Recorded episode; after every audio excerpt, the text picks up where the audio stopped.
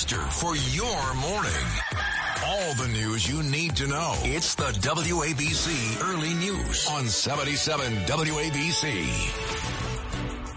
Welcome to the 77 WABC Early News. I'm Deborah Valentine with your news, sports, business, traffic, and weather. Here's everything you need to know. The top five at five.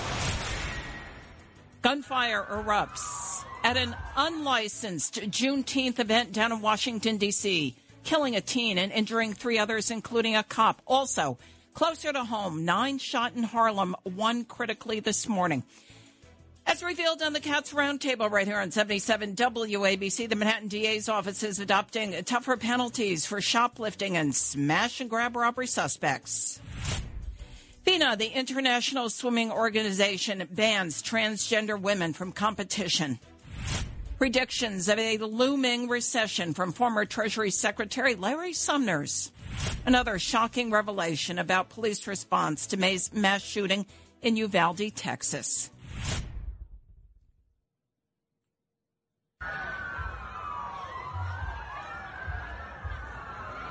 What you're hearing there, tragedy at an unpermitted Juneteenth event down in Washington, D.C. on Sunday. Sunday's shooting left a 15 year old dead, three others hurt, including two adults and a police officer. So far, there have been no arrests. Metropolitan Police Department Chief Robert J. Contee said the 15 year old was pronounced dead at the scene. The adults and officer are recovering in the hospital. Uh, several firearms in this area to include a firearm off of um, one of the, the persons who were, who was shot in this incident. Uh, so we are working very closely with our partners uh, here in the public safety cluster. The unpermitted Moechella event at 14th and U Street in D.C. was to celebrate the Juneteenth holiday. It was advertised as a peaceful demonstration as officers and emergency personnel were on the scene aiding those injured during a stampede. Somebody in the crowd began firing a handgun, striking the 15 year old killed the police officer and two other adults. Closer to home, nine shot in Harlem, one critically this morning. Here's NYPD Police Commissioner Keechant Sewell. The emboldened individuals responsible for this are exactly who our officers are battling every day to make our city safe. And while we are making some headway, the victims were shot near the intersection of East 139th Street and Fifth Avenue around 12:35 a.m. According to the NYPD, police say all these victims were taken to Harlem Hospital. It is not immediately clear what led up to this morning's shooting in Harlem. A big switch out of the office of Manhattan District Attorney Alvin Bragg. He is rolling out a plan to cut shoplifting and smash and grab robberies. The DA's office has faced big blowback over Bragg's progressive prosecution policies.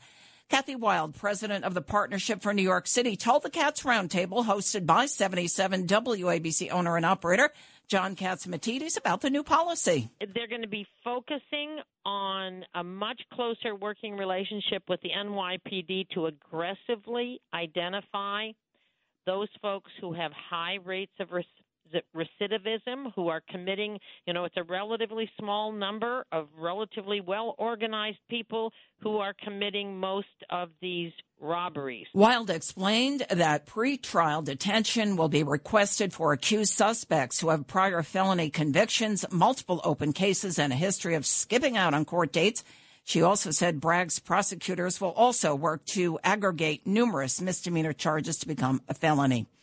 World Swimming's governing body has effectively banned transgender women from competing in women's events starting today.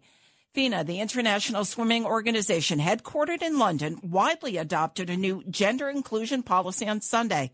It only permits swimmers who transition before age 12 to compete in women's events. The organization also proposed an open competition category. FINA President Hussein Al Musallam I cannot stand here today and pretend that I have all the answers. I know that there will be challenges in creating open categories. His spokesperson, James Pearce, told the Associated Press there are currently no transgender women competing in elite levels of swimming.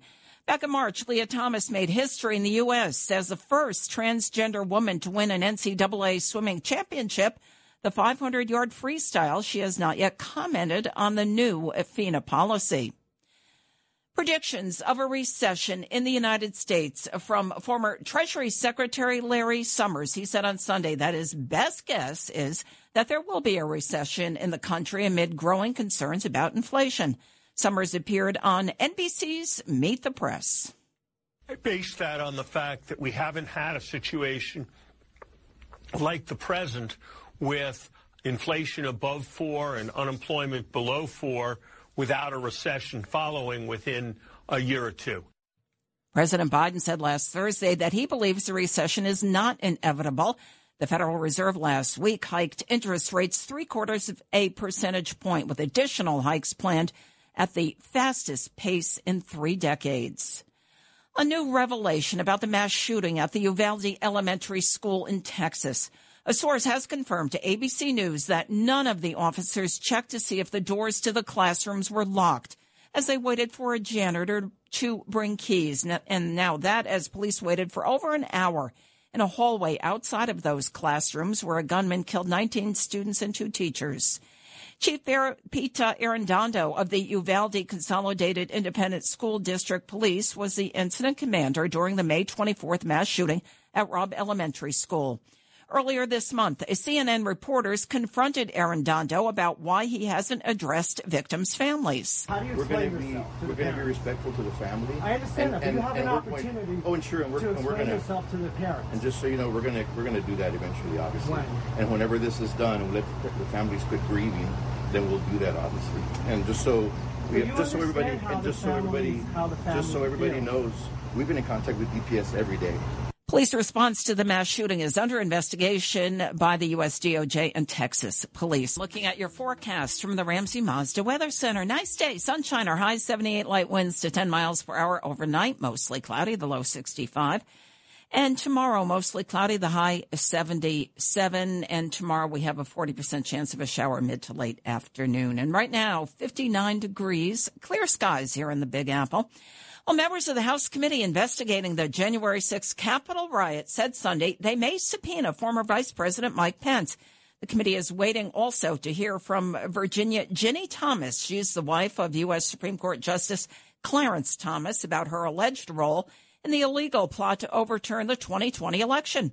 Former Florida Representative David Jolly weighed in on MSNBC. I think Democrats on the Hill don't even need to consider the political consequences to realize if we do our job right, the American people are going to learn very damning information about the former president and Republicans, and they can make a political judgment. Republican State Representative Rusty Bowers, Arizona House Speaker, scheduled to testify at the committee's hearing Tuesday, focusing on state officials who were contacted by former President Trump and the White House as Trump tried to overturn the results.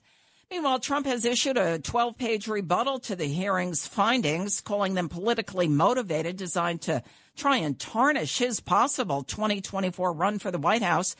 The committee chair, Representative Bennie Thompson, recently said it may not be necessary for Pence to appear in person because of testimony from many of the former VP's closest aides. The committee plans to hand over material to the U.S. Justice Department by the end of the month for its criminal investigation.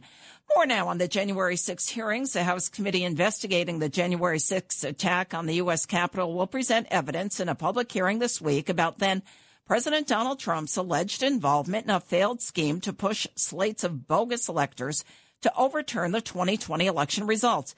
That from Representative Adam Schiff on Sunday. Schiff appeared on CNN. We'll show during a hearing what the president's role was in trying to get states to uh, name alternate slates of electors, how uh, that scheme depended uh, initially on hopes that the legislatures would re- reconvene and bless it. Will we see that he they directed didn't, it? And they pressed forward with it anyway. The system held, he said, because numerous state and local elections officials, Republicans and Democrats alike, upheld their oath to the U.S. Constitution. After the election, certificates purporting to be from Trump electors were sent to the National Archives in Washington, D.C. by Republicans in seven battleground states that Joe Biden won Arizona, Georgia, Michigan, Nevada, New Mexico, Pennsylvania, and Wisconsin. The efforts, which were ultimately unsuccessful, created two sets of electors, an official group selected by the states and the fake ones. Well, Kellyanne Conway, who served as special counselor to former President Trump, said when she worked in his administration, nobody ever had to ask who's in charge. She appeared on the Cats Roundtable. When I worked in the administration for Donald Trump and Mike Pence, and we were called liars all the time. And chaos, crisis, chaos, crisis. Let me tell you something. There's chaos and crisis everywhere we look now. And people know it. They feel it. They see it. They're living it. Conway pointed out that authoritarian regimes are on the rise in China, North Korea, Iran, and Russia. She said Russian President Vladimir Putin wouldn't have invaded Ukraine if Trump, who's now 76 years old, was still in the White House. Her comments come amid reports of a toxic work environment in the Biden White House and historically declining poll numbers for Biden. On Saturday, Secret Service agents swooped in after the president took a spill on his bike in Delaware at the Delaware beach where he and First Lady Jill Biden own a summer home.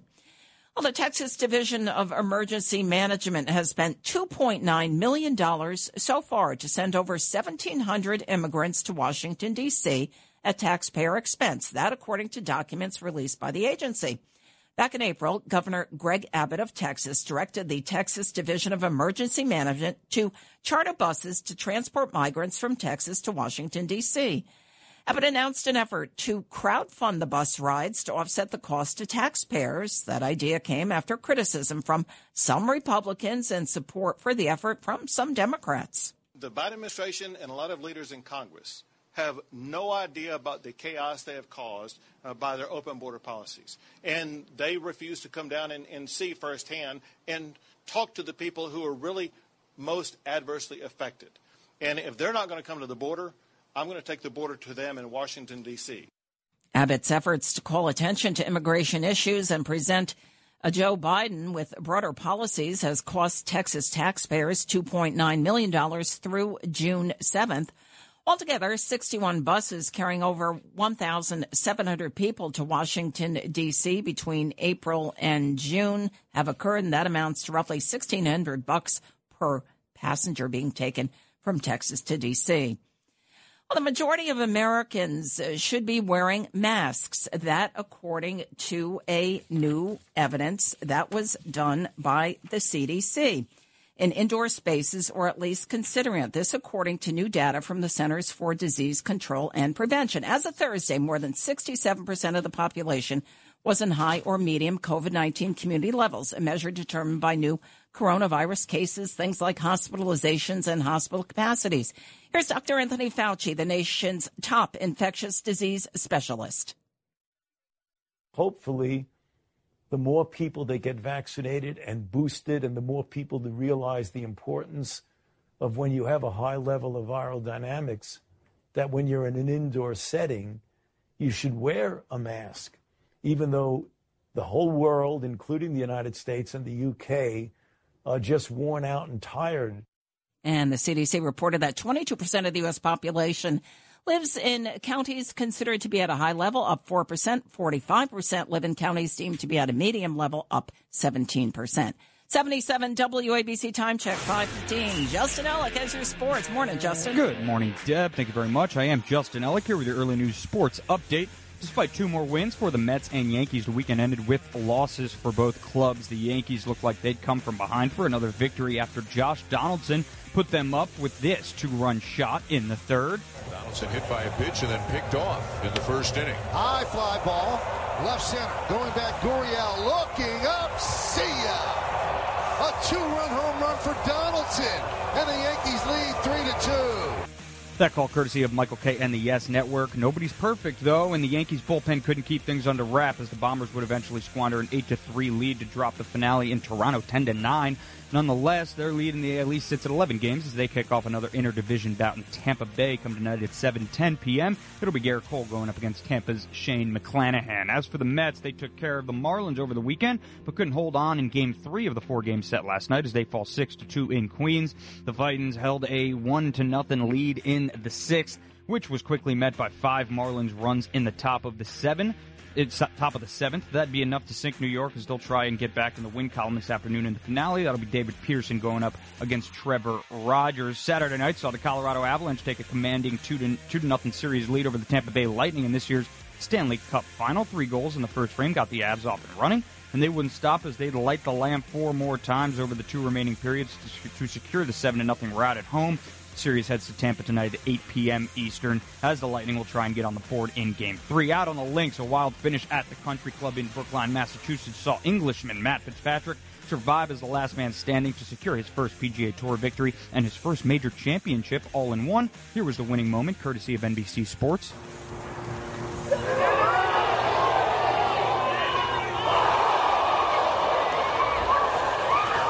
And Matthew Fitzpatrick is a champion again at the Country Club in Brookline.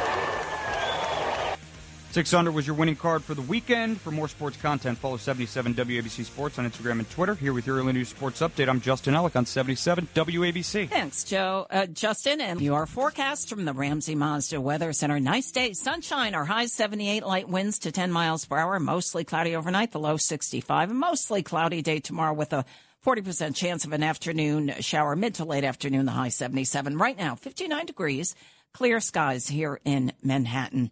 Frank Morano has your business report. I'm Frank Morano with your business report. Wall Street is closed today in observance of the Juneteenth federal holiday.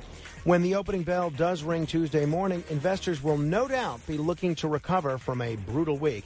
The Dow closed below 30,000 Friday in roller coaster trading as stocks logged sharp weekly losses. Markets remained volatile as recession fears rattled investors. At the closing bell, the Dow Jones Industrial Average lost 38 points, the S&P 500 added 8 points, and the Nasdaq gained 152 points.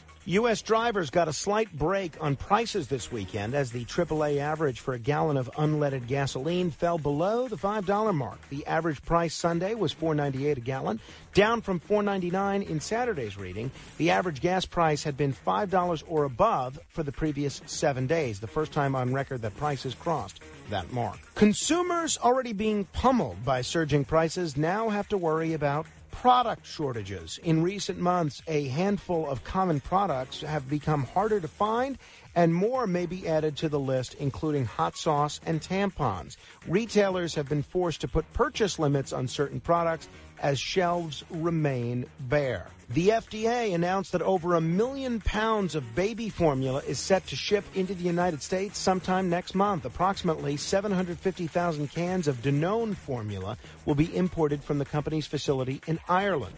The import is part of the Biden administration's ongoing Operation Fly formula to address a nationwide shortage of baby formula that has left parents scrambling to find available stock in stores. I'm Frank Morano with your business report on 77 WABC. I'll be back at 1 a.m. on the other side of midnight. Thanks, Frank. Looking at futures, the Dow's up 105 points, the S&P 500 up 19, the Nasdaq climbed 76 and a half, gold's up $3.30 an ounce at $1,844. Crude oil down 41 cents a barrel at $109.15.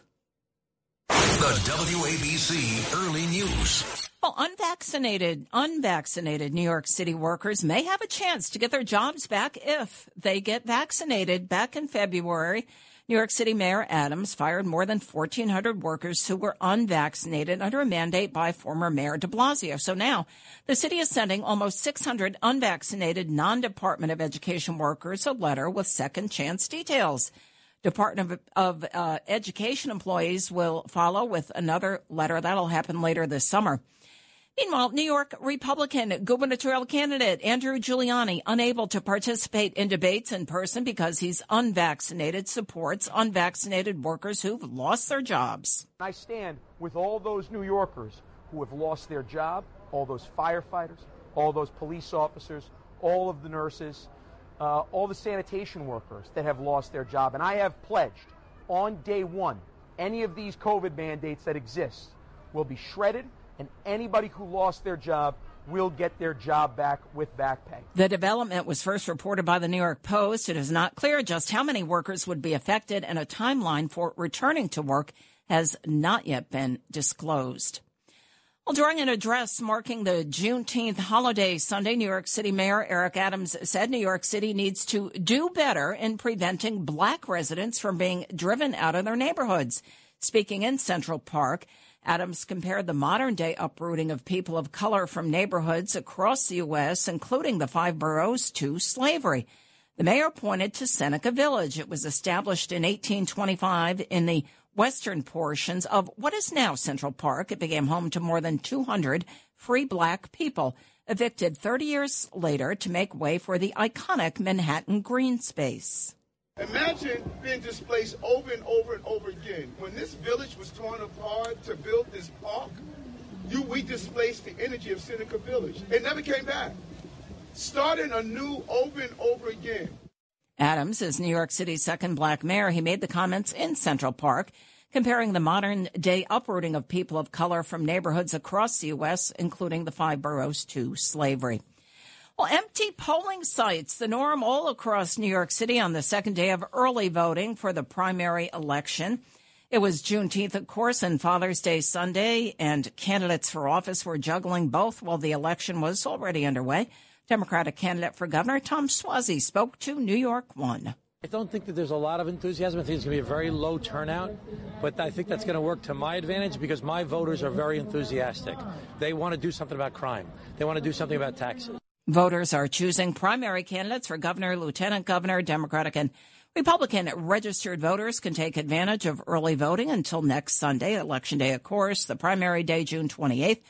Republican candidates for governor of New York, meanwhile, debate tonight on New York One, and the four men vying are former Westchester County Executive Rob Astorino, businessman Harry Wilson, Long Island Congressman Lee Zeldin, and former Trump White House staffer Andrew Giuliani. That debate airs at 7 p.m.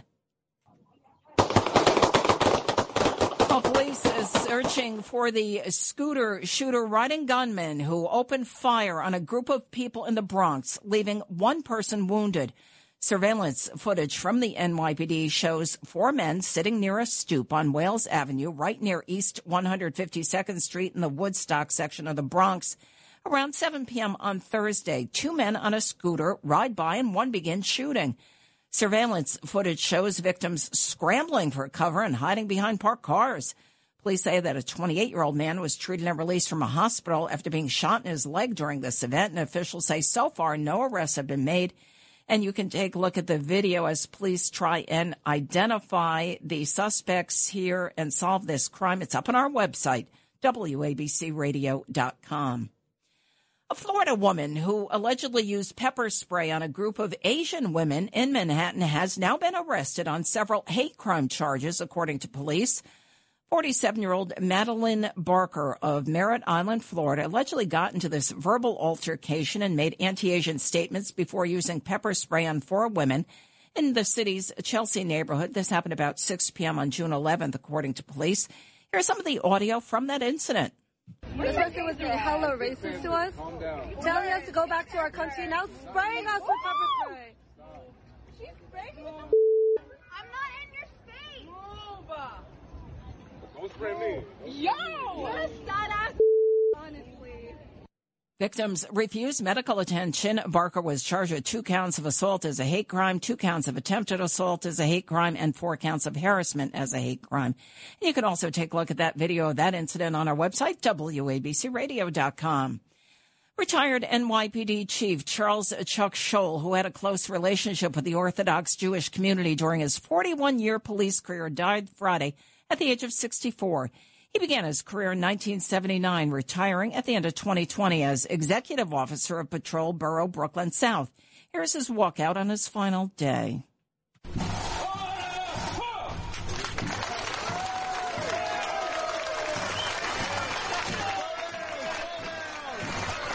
Scholl was found dead Friday in his Carroll Gardens home. He had not been feeling well for a few days. An official cause of death not yet released. Meanwhile, also a New York City firefighter killed in a freak accident at the Biltmore Estate in North Carolina Friday. 45 year old Casey Skudin died when a tree limb fell onto the vehicle he was driving. He would have turned 46 on Sunday, Father's Day. The limb fell during high winds. Two other adults and a child were also inside that vehicle. And your forecast from the Ramsey Mazda Weather Center. Sunshine today, our high 78 winds to 10 miles per hour overnight, the low 65, mostly cloudy. Tomorrow, mostly cloudy, the high 77 with a 40% chance of an afternoon shower mid to late afternoon. And right now, holding steady at 59 degrees, clear skies. Well, the summer solstice sets off the official start of summer as the northern hemisphere angles itself at the point in its orbit closest to the sun, causing the longest amount of daylight and the shortest amount of darkness during the calendar year for our area. Of course, many cultures both ancient and modern celebrate the day with rituals and holidays, and this year the summer solstice, it's tomorrow, June 21st, during the 77 WABC Early News right at 5.14 a.m. tomorrow morning. Usually falls between June 20th and 22nd each year. It's the WABC Early News on 77 WABC.